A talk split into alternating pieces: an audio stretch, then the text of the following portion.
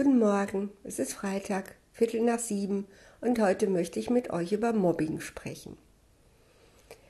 Ich selbst war als Kind jemand extrem verschüchtert. Also ich habe mich, bis ich 14 war, nicht getraut, mir irgendwo Pommes zu kaufen. Ich war unendlich schüchtern und von daher auch in der Schulklasse, ich glaube, ich hatte einen ziemlich großen Kopf, kurz geschnittene Haare, einen ziemlich großen Kopf und dann ab meinem 8. Lebensjahr auch noch eine Brille. Ne? Also wirklich sozusagen die Versinnbildlichung von Dummheit. Ich wurde zwar nie von Kindern gemobbt, also irgendwie mochten Kinder mich immer. Die haben mich immer irgendwie so herausgefordert, ne?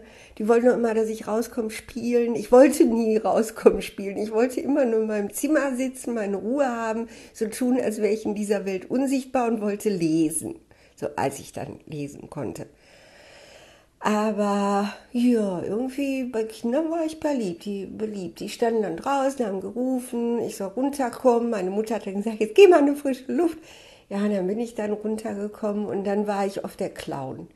Also sie mochten das, wenn ich dann irgendwie so, Peter Alexander war damals sehr berühmt, nachgemacht habe. Oder wenn wir Kreisspiele gemacht haben und ich dann irgendwie so eine Figur gespielt habe. Ich habe das wohl ziemlich witzig gemacht. Ich war ja so ein kleiner, geborener Unterhalter. Bin ich heute ja immer noch. Ich liebe das. Ich liebe es, mich zum Affen zu machen. Ich liebe es, wenn Leute über mich lachen.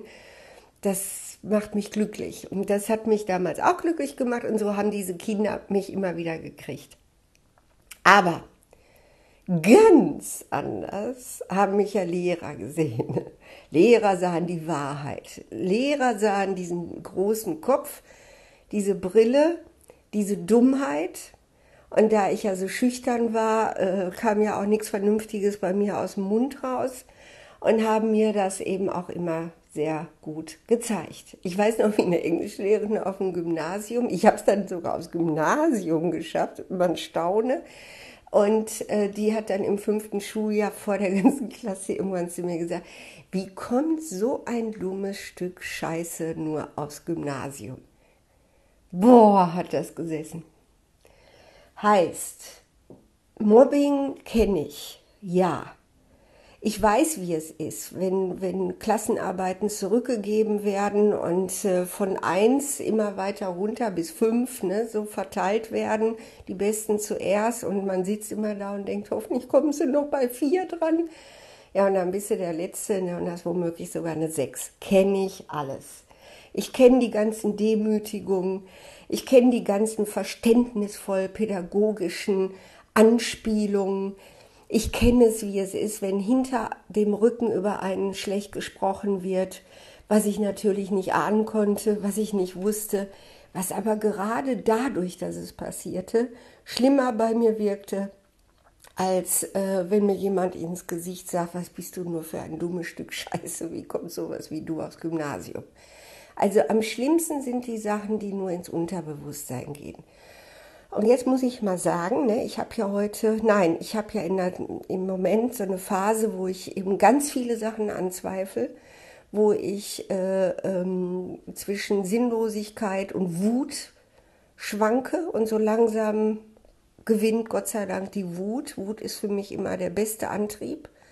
Und jetzt möchte ich euch mal sagen, wenn ich jemanden von euch, weil ich zufällig in der Nähe bin, dabei erwische, dass er schlecht redet über andere Leute, die irgendwie scheiße angezogen sind, die zu dick sind, die irgendwie nicht vernünftig Deutsch sprechen können oder schreiben können oder die eben irgendwie zu faul sind, zu schmarotzerig sind, zu minderwertig sind. Ich mache euch fertig. Ich mache euch fertig. Macht es lieber nicht, wenn ich in der Nähe bin. Dann könnt ihr mal erleben, wie aus einer lieben Eva eine Dämonen-Eva wird. Und das kann ich auch.